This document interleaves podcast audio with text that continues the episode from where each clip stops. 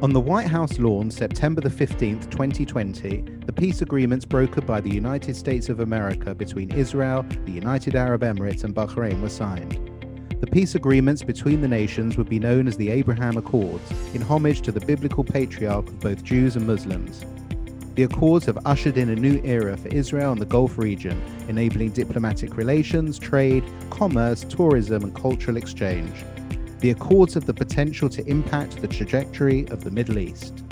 The Abraham Accords podcast will be your source of quality conversation for anyone interested in the region, with weekly guests on a range of topics from all signatory nations.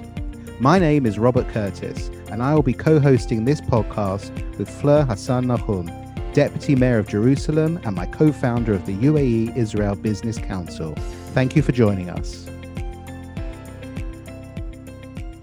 Fleur. How are you?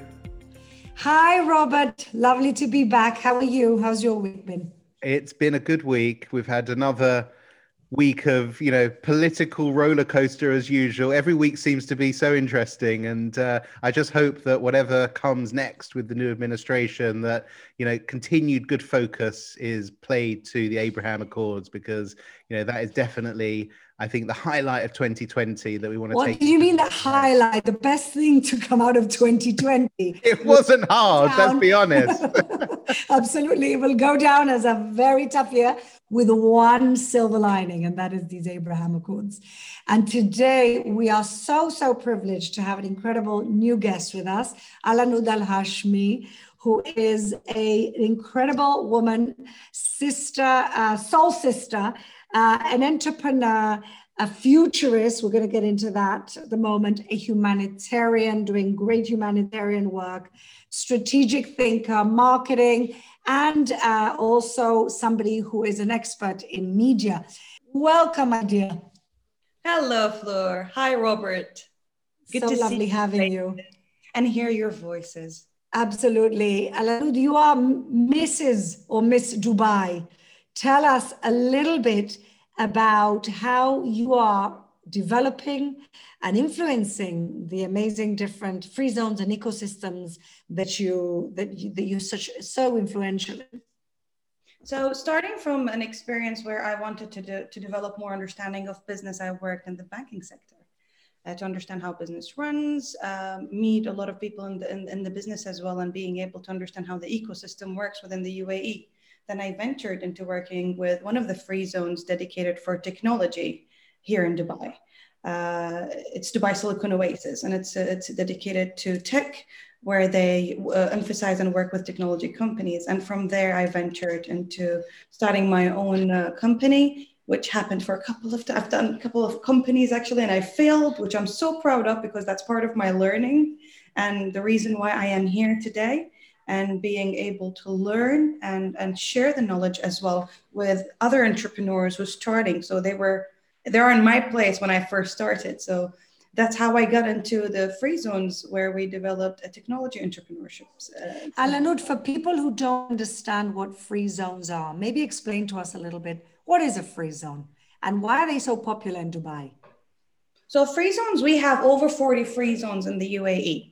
Dubai have plenty of free zones and they're dedicated for different sectors and segments. It's allowed companies, international companies, to establish their offices without needing a local partner. So they don't need someone like me to be a partner to establish the company. They have 100% ownership and they have all the facilities as well. So every free zone have its own buildings, offices to make the soft landing a kind of process of establishing everything, getting all the paperwork done, a one-stop shop concept. Tell me, Al Anoud, before we dive more into business and the Abraham Accords, just for our listeners, tell us a little, tell them a little bit more about who you are. Just give us a, a, a 360 of your background. I'm a very simple person. I was born in Dubai. I I love cultures and I love meeting people from different backgrounds, and that's where I worked in media. I started uh, studying media in higher colleges of technology. It's a government uh, you know, college uh, education system where people, where students actually can get free education. And uh, therefore, uh, after graduating, I worked in different TV channels, uh, doing different TV shows and producing short films and documentaries. And I fell in love with that box that you have in your house every house, sometimes multiple rooms in a house that have access to all our minds. And that's when I realized how powerful media can be, and I fell in love with it. Well, there's it comes and there's different uh, spectrums to my experience, but it started definitely with me in media, and that made me really meet a lot of people. With film festivals like Dubai International Film Festivals, you have international audience coming from all over the world.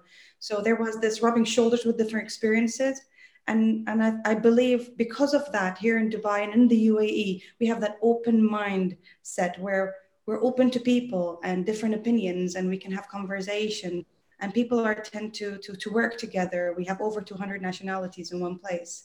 So that really helped me gain experience from a lot of international experts in different industries. And from there, as we said, free zones, starting my own business, failing a couple of times, nailing the, the one I'm working on now, and hoping it becomes very prosperous and a successful business. I know one of your ventures, businesses, maybe the one that you're doing right now, is the Futurist Company. And uh, Rob and I have, uh, uh, we're simple folk. What is a futurist? Tell us, and, and, and how do you see yourself in this kind of paradigm? It's a very interesting word because some people are going to tell you futurist is when we're going to live in space.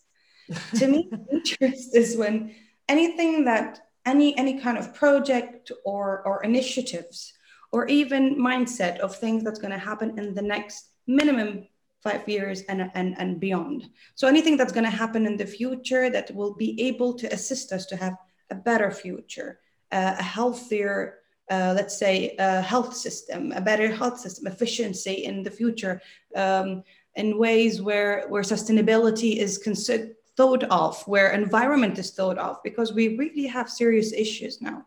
And if we don't tackle it now with very smart innovation technology solutions, we're going to struggle in the future. And I, I know that you in Israel, Florian, we would know better than me. You guys really investing in that because it is the future, innovation and technology. I, I, think what you're saying is really interesting, and I think if I bring it back, you know, to the purpose of this podcast, the Abraham Accords is certainly the sort of future runner um, that has enabled countries in the region to start to coalesce around some of these topics because when we're able to talk to our neighbors and our friends and our partners, uh, we're able to solve some of these problems um, together because all of those problems you mentioned, if we do them alone, we, we can't we can't win. So if we, we combine regionally and of course globally, then we've got a much bigger chance to do it. So for you, when the Abraham Accords were announced, how did you feel about it? What's your what was your understanding of Israel before, and how do you view the process of normalization? So it, it's very interesting. Um, let me put it as I've never felt that there was an issue. It was always an emotional conflict. It was always sadness that maybe drove us apart or did not allow us to come together. And when that happened, it showed us the potential, not even a glimpse, not even the whole potential because of COVID. We did not even, we were not even able to do it like full fledged, you know? It was a glimpse of a potential of what we can be in the region. And I do believe the Middle East is the future. Not only how, how we think, it's how fast we work, how, how we progress, and the mindset of all together we rise together. We have that within the region. It is part of our culture. It's part of our, how we work on daily basis. And the abraham accords gave me um, not only that glimpse it, it, i'm just having so much faith in our leadership. And every emirati will tell you that we know they would not make a decision unless they saw something in the future good. And then when you see in the first month you realize oh gosh it's happening now. We can see it in just a month that's just beautiful. It's phenomenal. I, I'm, I'm really 100% sure that and we will, we will be able to compress time. Uh, it's going to shock the world what we'll be able to do in the next five years. I'm so excited. I, by the way, I, I 100% agree with you. I think that with peace, um, we could be the world superpower, the Middle East. I, I really do believe that because it's a combination of resources and ingenuity. And I think that between us, we have the resources and ingenuity. um, to be honestly one of the leading uh, leading regions. All we need is just some peace, understanding, more communication, etc. And and and we can definitely definitely get there. Um, and I'm really curious, Al Anoud, because you uh, you I think you I believe you studied abroad um, uh, in, in, the United States or the UK. Um, what for you? What were the experiences when when you were there in terms of uh, the, the, different cultures that you experienced before you came back and decided, well, I'm coming back home and I'm going to take everything that I've learned and all my skill set and apply it here to making my home uh, a better, more advanced, more innovative place? A lot of people, they think I lived in, when I have a British accent, they think I live, I have a very American accent. and They think, where, where are you from in the US? And I'm like, yeah. From Dubai, but it's such a melting pot. And because there's so many cultures around us, we kind of pick up the the, the tongue, the, the, the accents, and and and that's how we we speak. I lived in England. Um, that's where my husband is from. So I lived in UK for a few years, where I was working as a consultant for a couple of companies. One of them, I worked for a, a Jewish family who have a fashion line, and oh, one of the most amazing experiences of my life. They're my family and friends, and they come and wow. visit all the time. Uh, and it was part of being able to understand because it was hours of conversations of understanding each other and and the similarity overcame the whole conversation. Uh, it was just a normal thing. I think that's i think that's the most maybe surprising to some people but so exciting to, to me certainly.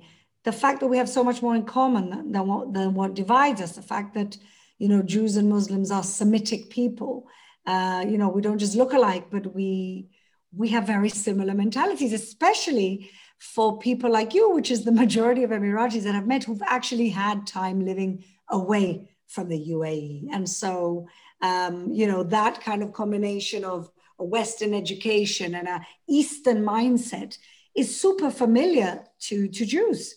Um, and I, and I, for me, that was when I went to Dubai, I just, I just felt at home. I, I didn't feel I was in a, strange land or in a foreign place. I, I, really felt at home. And I think that's the most, for me, the most emotional part of this whole experience. There's a lot of emotions in, in the whole Abraham Accords. It is, it is a political, there is a, a, a um, an economical uh, impact definitely and a plan and but the emotional aspect is what's bringing the people element and that's what everyone have noticed with the abraham accord. It's people connecting and very interested to know about each other. Uh, it's like you, you know I've, watched this documentary where these twins are separated because they've been adopted by two different families and they never yes. get each other but when they, you bring them together that's how i feel. It's like this yeah. family, this this this this family, this relative that I never got to meet, and I want to know everything. Tell me everything about you. What did you eat? What do you like? It's literally that kind of conversation. But it is like that. You you know, we're both in these in these groups, in these WhatsApp groups, and it's all. What do you do on this festival, and how do you eat that? It is. There's so much curiosity and thirst to learn about the other, which is really what gives me hope that this is a long-lasting peace because it's bottom-up, uh, you know, grassroots peace, not just top-down. And another thing that I want to ask you, and I, I think that's very fascinating to Western people, um, the faith that you guys have in your leaders. You know, because we live in a country that is constantly second guessing. Maybe this is what democracy is constantly, constantly second guessing and always thinking the worst of our leaders. And you guys are exactly the opposite. You only think the best of your leaders. Of course, you have a proven track record that, that your rulers have done such a wonderful, wonderful job in developing your country. But the, this, this faith is so steadfast. I really admire that. But Fleur, Fleur, before Al Anoud responds, in Israel, and I think one of the prime ministers over time has said this, you know, when you become prime minister of Israel, there's six or seven million people who also think they're prime minister. So it's... Is it really like that? So everyone likes to. Everybody think... thinks they can do better than you, you know? That's a kind of I don't know if that's a healthy competition. it it's not. It's not. It's very visceral. Actually, it's very. It, it can get very ugly. I'm not saying that we have to take leadership and not question it, but it gets really. And then when I come to Dubai and everybody speaks so well of the rulers, it's almost like a, a, a cleanse for me from like this horrible politics, honestly. If if I can pin a reason for that, it's very hard. Yeah. There is this element of we see them personally in different mm-hmm. functions and occasions, and they're approachable. They're accessible. You. Yes, they will tell you, How is your mother? How is she doing? you know what that personal they, they all do that wherever you meet them if you go and approach not like they have bodyguards around and they'll tell you not you'll see them walking in the mall going to have coffee and the thing about it, it would happen regularly they, there are certain places you'll see them on regular you'll be having your lunch and then the ruler of dubai just sitting behind you having his lunch with his team and it's okay for you to say hello he would just respond back how are you doing and out of courtesy you because also here a lot of the celebrities like to live here because we don't have paparazzis. Privacy is respected and it's built in. So whoever comes and lives here, it's built in. You cannot even go and chase someone or stalk someone to take pictures. So we respect their space, and you would not feel people like, oh, I wanted to. So we don't bother them. That that that isn't the tendency to be in these places. Now that is one element because we see them and you can talk to them. The other element is the history of the UAE um, and our leaders, and we're going back to Sheikh Zayed and Sheikh Rashid and, and the, the rulers who came together and made the United Arab Emirates. They've seen hard times, they've seen hardship, they've seen times where water was scarce, they, there was no vegetables. Uh, it's either you're a Bedouin where you have camels and goats, or you are um, living on the sea and, and your, your food is the fish, whatever you catch from the sea. They've seen that and they wanted to give us the best. And my mom have seen that. So we lived in a rapid growth in 50 years. Well, this year the UAE's 50th uh, National Day. In that 50 years, you heard your grandma, your mom, and you knew what they have done. It's not like you you did not know what has we, I've met Sheikh Zayed myself, and he is the person who created the UAE or started the whole conversation. And you know what they've done. There's this record, there's this history. You can't really deny it. And because of that, you have 100% faith that they're going to do what's good for us. And, and, a lot of people would always say that's not democracy. You don't choose your president. We don't want to choose. We're so happy where we are if that's that's what's incredible that's what i try and explain to people when they come up with this democracy argument i'm like you guys don't understand how excited and how loyal and how people love it's love for their leaders um, and it's really to me it's, it's inspiring um, you know and and the only people who want democracy are the people who want to you know, ruin what you have. Uh, people from the Muslim Brotherhood that had been kicked out of the UAE because they were the only people who wanted democracy because they wanted to topple a very well functioning, you know, very well functioning monarchy that does so good for so well for their people. Um, and I think that's really a fascinating thing that I discovered when I was really blessed. We are really blessed. Um, every uh, Friday prayer, you would you would hear every house praying for them, thanking them, because I've never heard of a sick person who did not approach the government and they sent him to get treated on government expenses. Education is free. Healthcare is free. Universities are free. If you're really good in universities, they'll send you to continue your. Why would anyone do that unless they 100% care about their people? No one can I think what you're saying, Al Anoud, and uh, you know, I think there are definitely places around the world that are struggling with this at the moment as they go through change and discussion about their futures. Is you have a massive respect and understanding for the tradition and heritage of what has come before and that informs your understanding of, of the country of the people your and, and, and where you're heading and, and I think when people try and disavow or disconnect with what came before, you lose a sense of where you're actually heading to. And I actually personally think it's a huge problem. I think, you know, particularly this has been in the news in America, in the UK, um, around sort of cancel culture. And I, I, just think when you when you throw the baby out with the bathwater, what comes next can be pretty problematic. And uh, you, you, mentioned obviously earlier on film being very important in your life and in your career. Um, talk to us a little bit about filmmaking and also how you see the future of filmmaking for the region um, vis-a-vis Jews and Israelis, perhaps being in you know regional movies, um, and how that will inform an understanding of each other, because media is another route to education. I do believe media is definitely a, a tool. It's it's it's a it's a, it's a way to give um, um, it's with senses. You can hear and you can see um, a documentary and you can learn from a documentary what what what would might take you a, a, longer period of time if you read it in a book. And you would have a more understanding because media the way you take the information when you see it visually it's very powerful. Implement that in everything. Politics have been abusing media as well.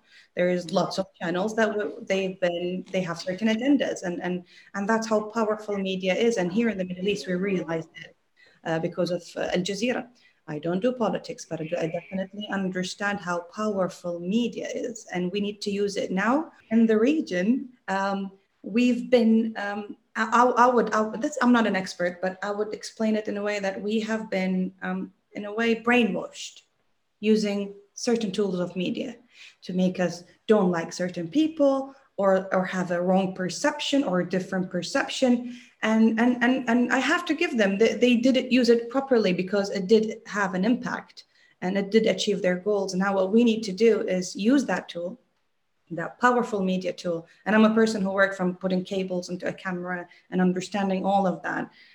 It is a camera that's recording something but once you put that strong and, and very smart strategically put media tool you can reach people's minds. You can change the way they perceive things and i, I would love to see a film festival where we have israeli uh, arabic muslim uh, all religions all backgrounds film that represent the middle east to educate the world about us. Because in the us they still think that we still have camels and and and oh you have fuel but where is it in your backyard? I, have I've got questions like that. How is the things uh, how do you get your food or stuff like so we need to educate the world about us what they're getting is from different sources but we need to have credible sources that shares the truth and shows what's really positive about the region powerful and we need to work together because that's how we will be able to spread the word I com- completely agree. And I think one of the biggest misconceptions about the UAE is the role of women, uh, the role of women in, in leadership positions. I think people assume wrongly that women are somehow subjugated or repressed or oppressed or whatever. And when I got there, I found that women were in key powerful positions. 50% of your council uh, you know your government council are women which is double the amount of women in our parliament by the way is 25% you guys are 50% um, and so i'd love to hear from you. Again you lived in the uk you live in the UAE. What perceptions people have, and what can you say about the role of women today in your country? Um, there's definitely, I agree with you, there is a misperception about how women are treated or their rights. Um, um, like amazingly, they had they had that wrong perception about Saudi Arabia, and they proved like you know what we can change as well, and now they have women driving and traveling. Uh, but we never we never had that issue in the UAE we women always were so powerful. I'm, I'm, I'm telling you that in history, my grandma was the most powerful woman in the whole family. She says, Yes, it happens. She says, No, it doesn't happen. And I mean it. the mother, the matriarch, what I find in families in the UAE, maybe it's throughout the Gulf, is the key. The mother decides everything, right? She is. she she's the the source of love and orders. you know, she is everything. And I think it's really important to understand how valuable women are because um, going back to media and the power of media, certain channels were, were really targeting women, knowing that women, if they manage to change, shift their principles, they will be able to do that to their children. And by that, they're affecting a whole family. Women is very important. Here, the government said we want to educate them. No one can fool our women. You get education. My mom was a, was a teacher. She was teaching boys, and that's like more than 20 30 years ago she was doing that. She became a principal she did her masters. My grandma did not read. So look at that difference the spectrum between two generations. I, I watched recently a documentary with Melinda Gates, um, and she's been doing a lot of work on global female empowerment. And her new book says, you know, raise up women, and it raises everybody else in the society. I mean, it's we, we'll all agree with that. I Thank think you, the, the, woman is the center of the family, and that's why when you in, in media, it's a very interesting angle that I never thought about. Uh, but in terms of, for example, in, in, in third world countries, when you give a woman an, a way to make an income, then you know it's it, the whole family. So just it's different than, than the man. But the but, same with education. An educated mom will be able to educate her kids. A, a woman that understand more about the world, the kids will have that automatically because it's it's it's, it's a given by by nature. And uh, here in the UAE and through all my life, I don't recall other than I think it's, it's, it will be more of a, something that in every culture there will be a, a more of a man dominant culture, but we were always empowered. Yes, the man is the father is is the is let's say the pillar of the family, but always the wife next to him. And I've seen that with my grandma, my my sisters, my brothers. It will be always I want to make that decision. What do you think? It was not what they think is more like male dominant by image the man is there but it's more of a respect my wife opinion as well in it and that played a huge role in how our government actually encouraged that and emphasized on that you just mentioned the, the roles in the council i know myself and i'm talking every woman i know uh, almost if, if, if she did not decide that she want to stay at home which i really respect if she want to be at home and raise children that's totally up to her but most of them i know educated they're studying, they have businesses, um, they've been abroad studying. That perception is changing the more they meet. And that's why important that social element of meeting different people to know what's really happening on ground in different locations and different countries. Incredible. I, I know you've done some work with the development of the banking system in the UAE um, and the economic development of the region.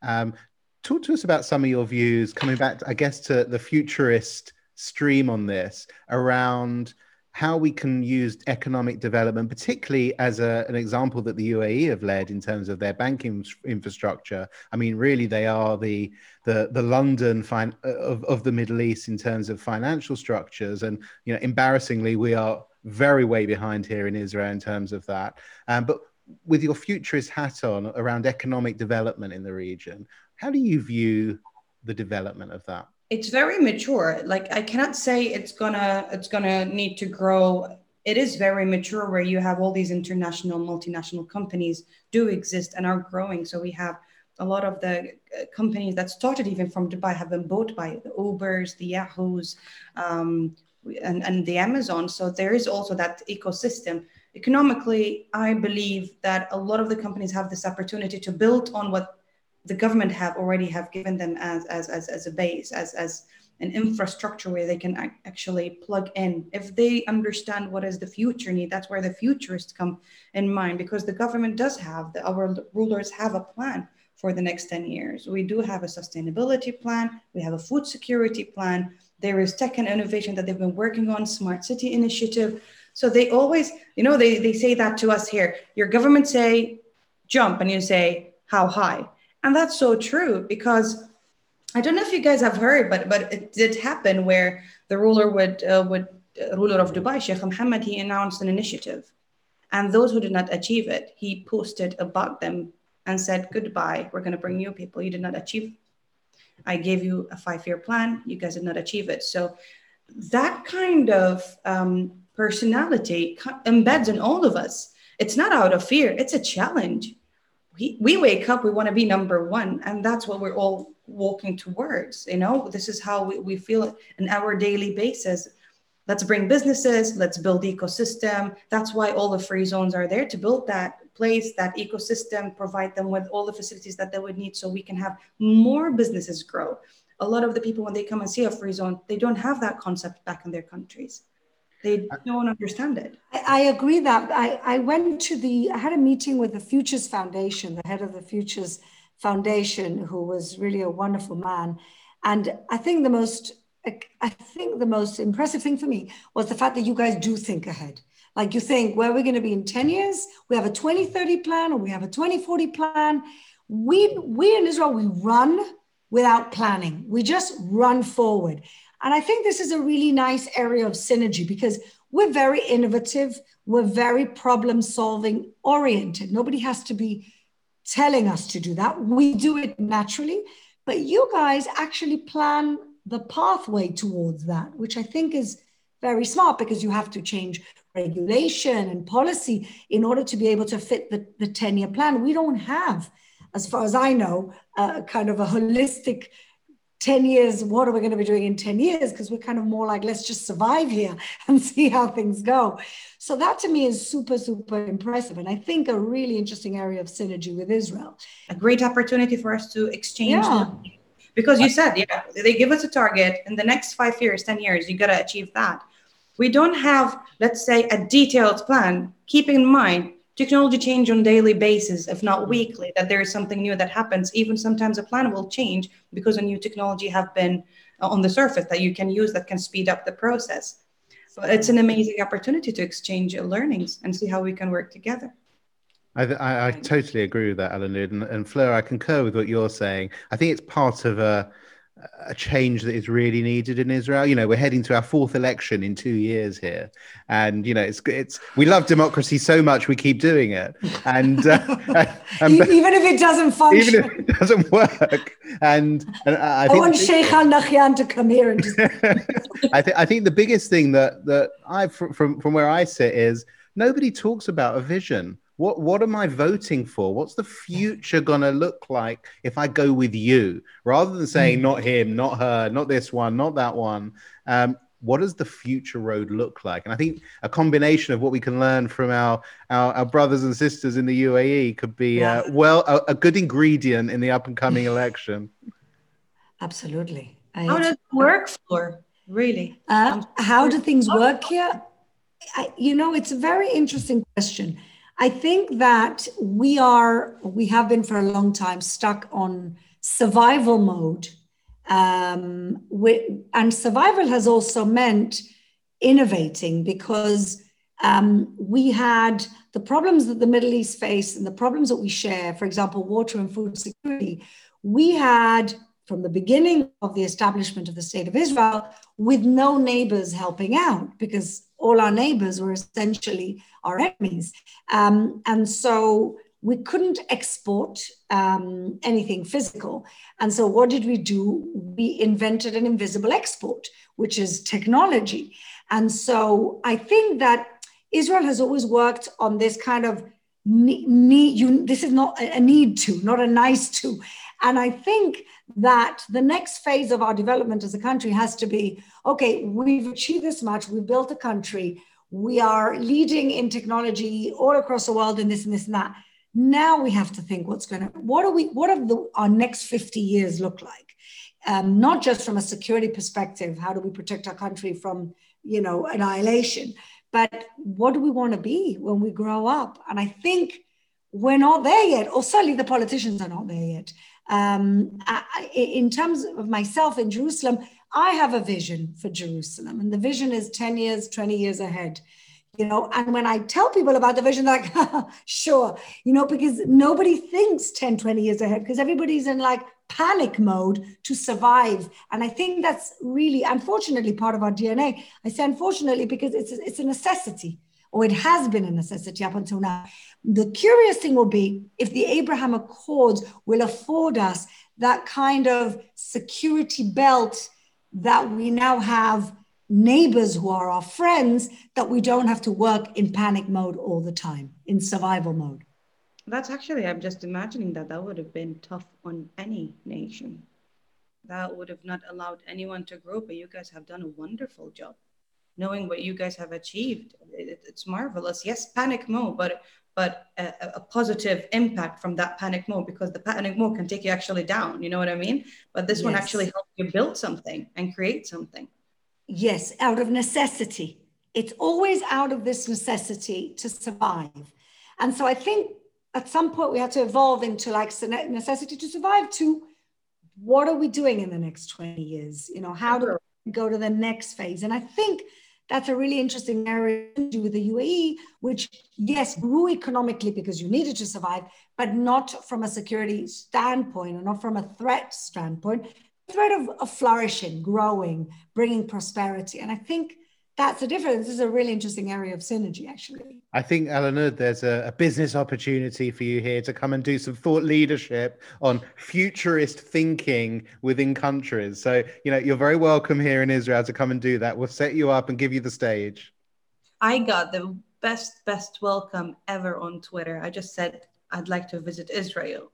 And the warmth welcome of people I don't know, they don't follow me, I don't know them. But the responses I got, it's like, I'll take you here. I'll take you there. Come and try this. Uh, when you come, just let me know. I've never experienced that. I can write, I'll be, uh, I'd love to visit X place, city, and I would never receive that warmth welcome like I did from Israel. But, but Al Anoud, I received that warm welcome in Dubai, which means that that's what we have in common. We are the, the, the house of Abraham, uh, you know, who was known for his uh, hosting and for his bringing in travelers and strangers to his tent.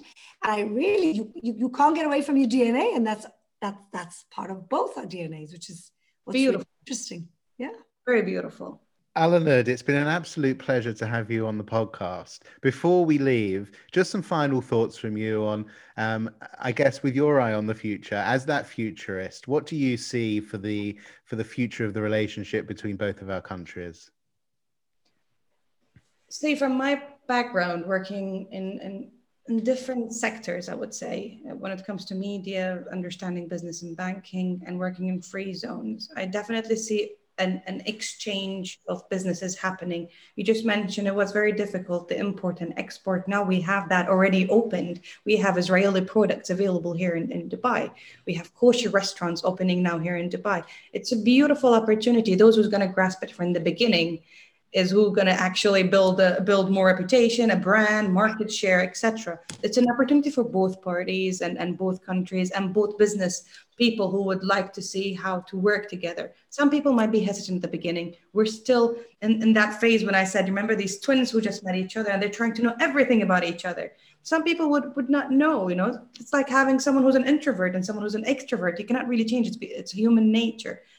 Some people will be actioning things faster. They will come and they would like to do business. And that is very important, vice versa, because that's going to build the, the example for others to actually follow when it comes to import export or opening branches or starting a tourism company those who want to come to dubai who want to go to israel once this covid is over hopefully we'll have that the doors open and we'll be able to do that and it's going to be a beautiful exchange of everything when it comes to knowledge uh, cultures, although we're very similar, will be a very interesting exchange of different histories as well and backgrounds. From a futurist point of view, I do believe that both of the countries have a very powerful element with their knowledge and a lot of r&d research and development. Everything i've been reading about there's a lot of r&d that's been happening. There's a lot of data. They know where certain sectors in technology and innovation going to go. It's just helping with financing and pointing at the right direction and I think here is where the very important part where the experience and the financing are going to come together and these projects are going to be deployed. And here I'm talking about things like agri-tech and, and going to space and, and in the space center and the research for that. These things going to be helping us to have a better future. Inshallah. Economically. yes, yes, of course. That's been wonderful, Alan. It's so wonderful talking to you. I can't wait to meet you face to face when you come to Jerusalem, and we'll take you around uh, and you'll film whatever you want. Really, it's, it's uh, exciting. Thank you, guys. I love this. It was very spontaneous, no questions, uh, being prepared. I love that we're just chit chatting. What you feel, you just say. Thank you so much for having me. I hope people enjoy it. If there anyone who would like have any questions, I'm more than happy. They just reach me out on social media, on the website, thefuturistcompany.com. Any questions? More than happy to help. Thanks Thank so much, Al Anoud. Thank you for joining Fleur and I on the Abraham Accords podcast. Remember to subscribe so you can be updated on more episodes.